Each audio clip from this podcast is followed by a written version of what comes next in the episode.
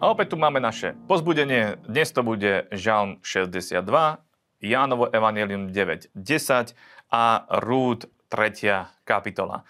Žalm 62 hovorí, 7. verš. Len on je mojou skalou a mojim spasením, mojim vysokým hradom, nepohnem sa. Na Bohu je založená moja spása, od Neho je moja sláva, skala mojej sily, moje útočište je v Bohu. Nádejajte sa na Neho každého času, ó ľudia. Vylievajte pred ním svoje srdce, Boh nám je útočiskom.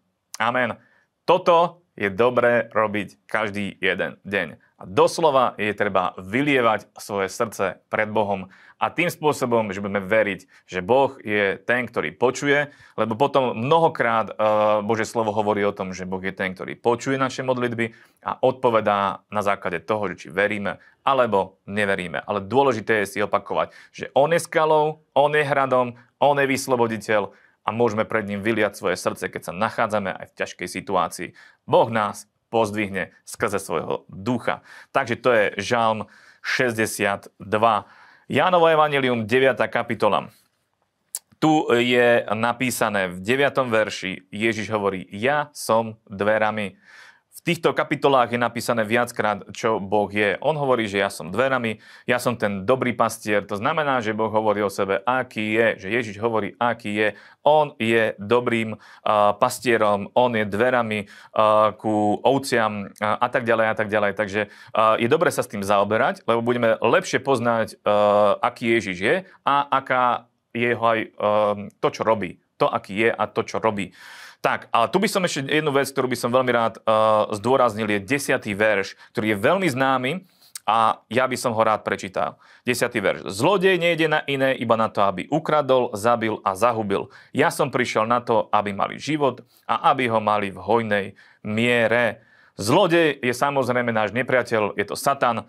Uh, nejde na iné, iba na to, aby ukradol, zabil a zahubil. Je to taký, taká postupnosť. Kradne, zabíja a ničí on je takým tým ničiteľom, ale Ježiš, Boží syn, prišiel preto, aby sme mali život a to v hojnej miere. On je ten, ktorý privádza ku životu. On je ten, ktorý oživuje to, čo je mŕtve. On je ten, ktorý bere späť to, čo bolo ukradnuté. On je ten, ktorý je životom a on prináša život našich, do našich životov. Ale dobré vedie to rozlíšiť. To, čo je zlé, pochádza od satana. To, čo je dobré, pochádza od Boha.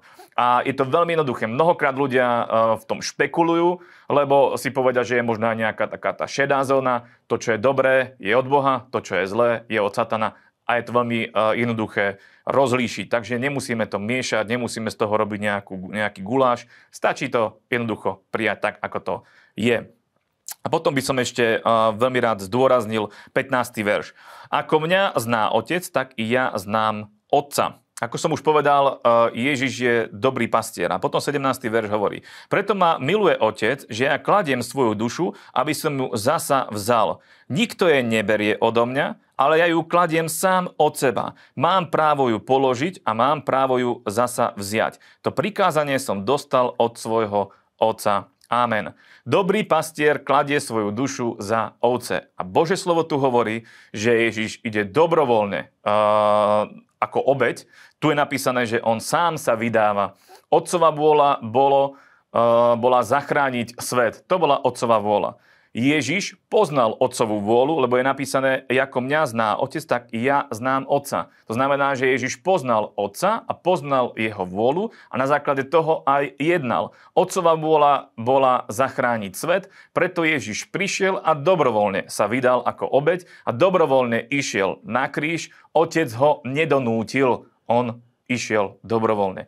Dobrovoľne sa obetoval, pretože miloval otca, miloval jeho vôľu a chcel ju naplniť. A miloval aj nás ľudí a preto sa obetoval a kladie svoju dušu sám dobrovoľne.